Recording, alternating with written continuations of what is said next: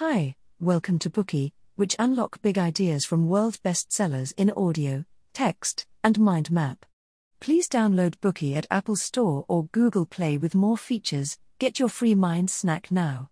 Today we'll unlock the book Madame Bovary, written by the famous 19th century French author Gustave Flaubert.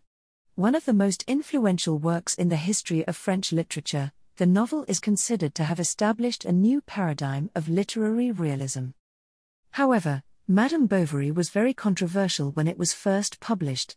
From 1856 to 1857, the novel was published as a series in the French magazine Revue de Paris. Shortly afterwards, it was under prosecution by the authorities of that time, accused for being an outrage to public morality and religion. Gustave Flaubert, an unknown novelist living in seclusion in the countryside at that time, was summoned to the court for trial. In the end, Flaubert was found not guilt, and because of this novel he gained a notable reputation and status in the history of literature. You might be curious now what's this novel about and why did it cause such a wrath? The book was badly received by the public because it portrayed Emma Bovary, a depraved woman, as the main character. Flaubert did a good job portraying Madame Bovary's path toward depravity and her affairs with multiple lovers. What's more, Flaubert wrote the whole story with a soothing and objective tone, without any sense of judgment or criticism on Madame Bovary's life. That's why the public prosecutors at the time believed that this novel was the poetics of adultery. The novel has been criticized for promoting the liberation of sexual desire, which would have a bad influence on young female readers. Many readers also thought this novel was shocking and that it went against their moral standards. Hearing this, you might be even more curious what is this story about? How should we understand the literary image of a woman who's considered immoral by traditional standards? What did Flaubert want to express when portraying Madame Bovary? Why is this novel considered a milestone in the history of world literature? In this Bookey, we will answer these questions one by one and interpret the book from the following three aspects.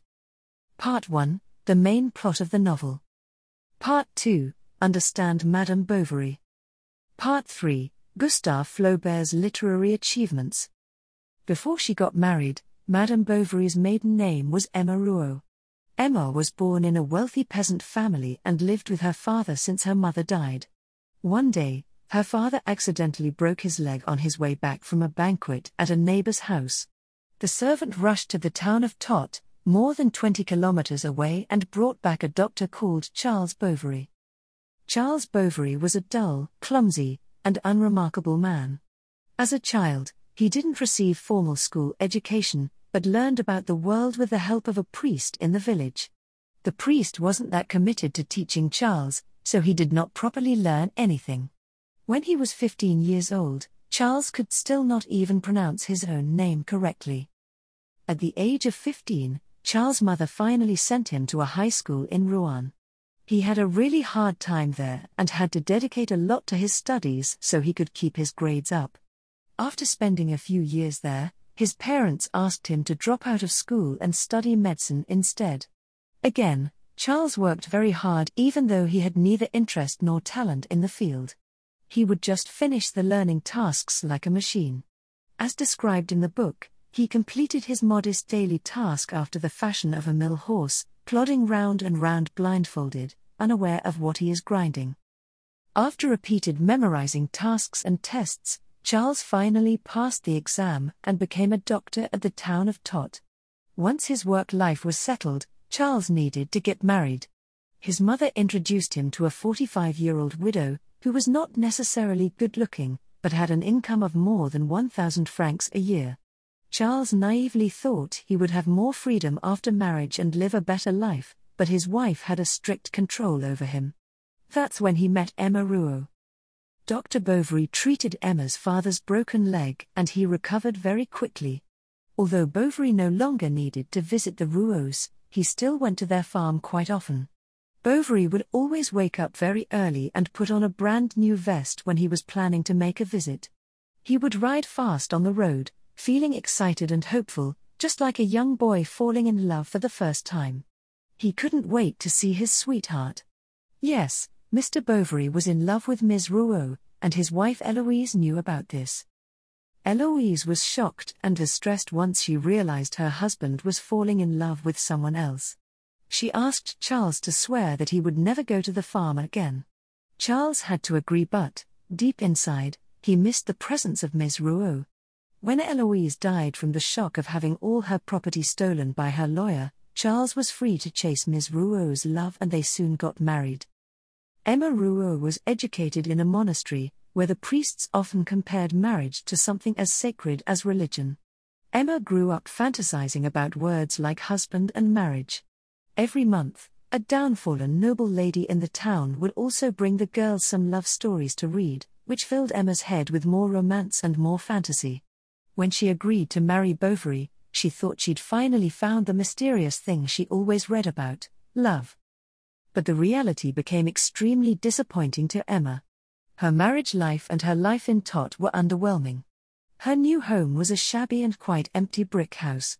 Emma spent her days repeating the same chores, there were no interesting people to chat with or exciting event going on around her. More importantly, Emma realized how dull her husband was. She thought that he talked as flat as any pavement, and that his ideas were so tedious that no one wanted to listen to them. He didn't know how to swim or fence, let alone fire a pistol. When she recited romantic poems to him, it felt like talking to a wall. With him, she couldn't find her sparks. Just when Emma was feeling despondent, life gave her an opportunity. A marquis invited the Bovarys to a party, and Emma finally got to experience the life she had always dreamed of. The noble lords and their sons were full of charm, the ladies were elegant and posh, and the ball in the magnificent castle didn't end until midnight. Now that Emma has seen what the wealthy life looks like, she can no longer turn back. After returning home, she kept thinking about the castle and the ball, imagining life as a noble. She even started imitating the noble ladies, putting on gorgeous clothes and buying exquisite decorations. However, she still had to face her dreary husband every day. The unavoidable gap between reality and fantasy made Emma so depressed that she got sick. She had high fever and nonsensical talks. The doctor diagnosed her with mental issues and recommended a change of environment. Charles, who cared about his wife a lot, decided to move to Yonville. Yonville was as boring as Tostes. Even so, Emma met Dupuis very soon after she moved there. Leon was a young man interning with a notary in the town, who planned to go to Paris to study law in the future. Like Emma, he felt that life in Yonville was extremely boring. He loved novels, music, arts, and dreamed of seeing shows in Paris and the captivating sceneries of Switzerland. When Emma and Leon were together, they always had a lot to talk about. Soon, the two fell in love with each other. Leon wanted to tell Emma how he felt, but couldn't bring himself to do so when he was with her. Emma also fell in love with Leon, but the more she became aware of her love, the more she repressed it. She spent a lot of time caring for the house and her children, and managing the maids. She also went to church more frequently than before. Seeing Emma so devoted to her family, Leon felt that their love wouldn't lead to anything, so he left Yonville for Paris. After Leon left, Rodolphe Boulanger entered Emma's life. He was a single man who owned a castle and two farms, and had played around with many women in the past. He even had a mistress in Rouen. Rodolphe fell for Emma at first sight and was determined to conquer her heart.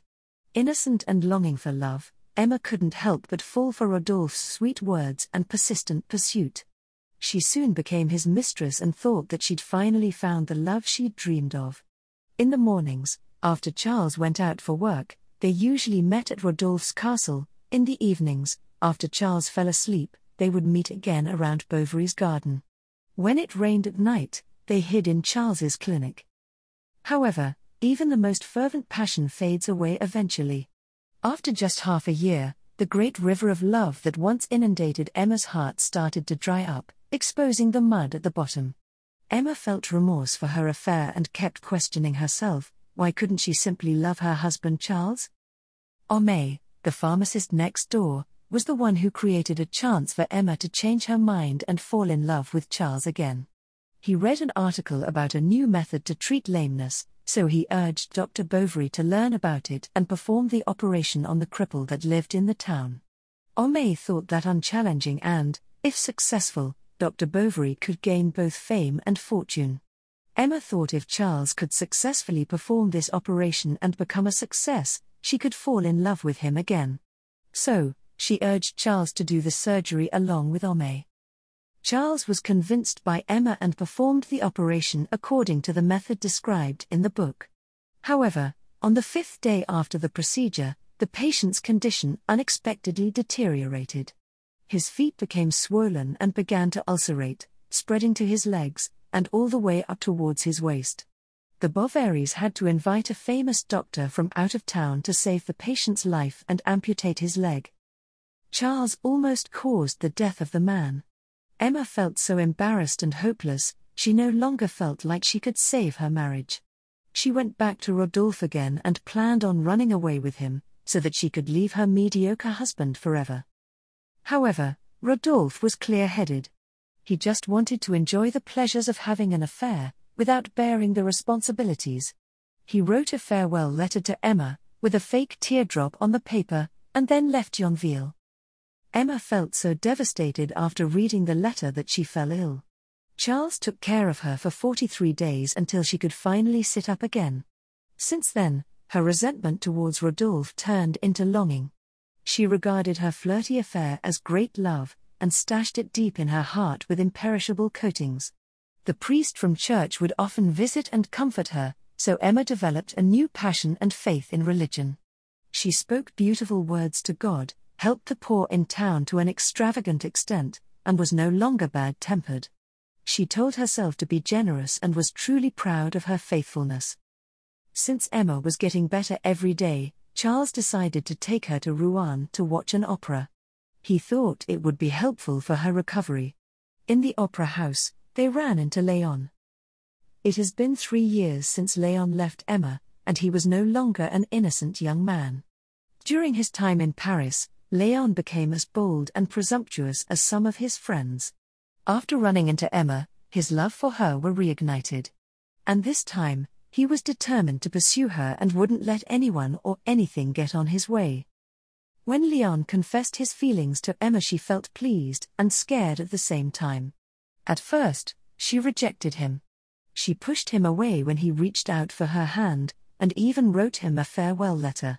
But none of Emma's actions changed Leon's strong determination to make her fall in love with him. In the end, she surrendered and became a mistress again. Since they lived in different cities, she had to come up with excuses to go to Rouen every week in order to meet Leon. Emma told Charles she was going to Rouen to learn piano. Although the tuition was expensive, her husband agreed with the plan because she seemed very passionate about it. Every Thursday, Emma had a free pass to see her lover. In the beginning, the tryst was ardent and intoxicating. But over time, the passion slowly faded away. After a while, Emma realized her time with Leon became as dull as her marriage. With Leon, Emma had a luxurious lifestyle. She pursued physical pleasure more than ever before, and enjoyed squandering money. She ate expensive food, stayed in fancy hotels, bought gorgeous clothes, and made every rendezvous a grand festival. She even bought new curtains and carpets for the house. When Leon's money wasn't enough to sustain her wishes, she chipped in as well. But while Emma was enjoying the perks of a wealthy life, her daughter Berta was wearing socks with holes. The fact is that Emma's income was not sustainable for the luxurious lifestyle she had. She was relying entirely on high interest loans.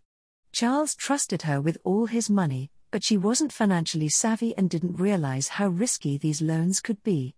At first, she only borrowed a small sum of cash that could be easily paid off. However, Emma gradually developed the habit of buying things on credit and taking on loans with a high interest from Lheureux, a wealthy businessman, whenever she ran out of money. The debts continued to accumulate until Emma wasn't even able to figure out how much she owed. One day, when Emma returned home after celebrating the mid Lent festivities in Rouen, she saw some court letter waiting for her. The court was asking her to return the 8,000 francs she owed within 24 hours. In order to repay other debts from her past loan, Emma had already collateralized her father in law's house without telling Charles. This time, she had no way out. Emma had to ask for help everywhere, but even Rodolphe and Leon refused to lend her money. She was already in despair because of the pressuring situation, but being betrayed by her lovers was the last straw. She went to the pharmacist's house, stole a bottle of arsenic, and killed herself with the poison.